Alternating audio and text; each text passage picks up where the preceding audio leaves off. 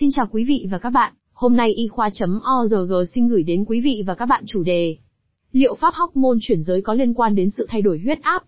Những người chuyển giới được điều trị bằng liệu pháp hormone, cho thấy những thay đổi đặc biệt về huyết áp bắt đầu ngay, sau khi bắt đầu điều trị và không giảm dần trong nhiều năm điều trị, theo một nghiên cứu cho biết.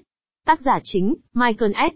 Eric, MD, từ Trung tâm Y tế Betty Israel Deaconess, Boston, Massachusetts, nhấn mạnh, rằng hơn một phần ba người chuyển giới đã trải qua tăng huyết áp giai đoạn 1, trước khi bắt đầu liệu pháp hormone, và nhiều người đã có tăng huyết áp sau khi điều trị. Tăng huyết áp trung bình ở nam chuyển giới, giảm ở nữ. Nghiên cứu theo dõi 470 bệnh nhân chuyển giới trong 5 năm cho thấy huyết áp tâm thu trung bình của người chuyển giới nữ người sinh ra là nam, giảm mạnh sau khi bắt đầu điều trị bằng hormone khẳng định giới tính. Ngược lại, huyết áp tâm thu của người chuyển giới nam, người sinh ra là nữ được điều trị bằng testosterone tăng lên, Mặc dù không có sự thay đổi đáng kể ở huyết áp tâm trương, nghiên cứu này là nỗ lực đầu tiên mô tả thời gian tác động của liệu pháp hormone đối với huyết áp và so sánh tỷ lệ tăng huyết áp giai đoạn 1 và 2 trước và sau điều trị.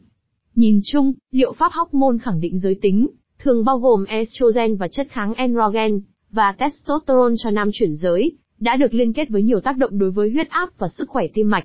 Mặc dù Hiệp hội Tim mạch Hoa Kỳ đã cảnh báo về nguy cơ bệnh tim mạch, nhưng thông tin về tác động cụ thể đối với huyết áp vẫn chưa thống nhất. Cảm ơn quý vị và các bạn đã quan tâm theo dõi. Hãy bấm nút thích, theo dõi và đăng ký kênh để cập nhật các thông tin y khoa chính xác và mới nhất nhé.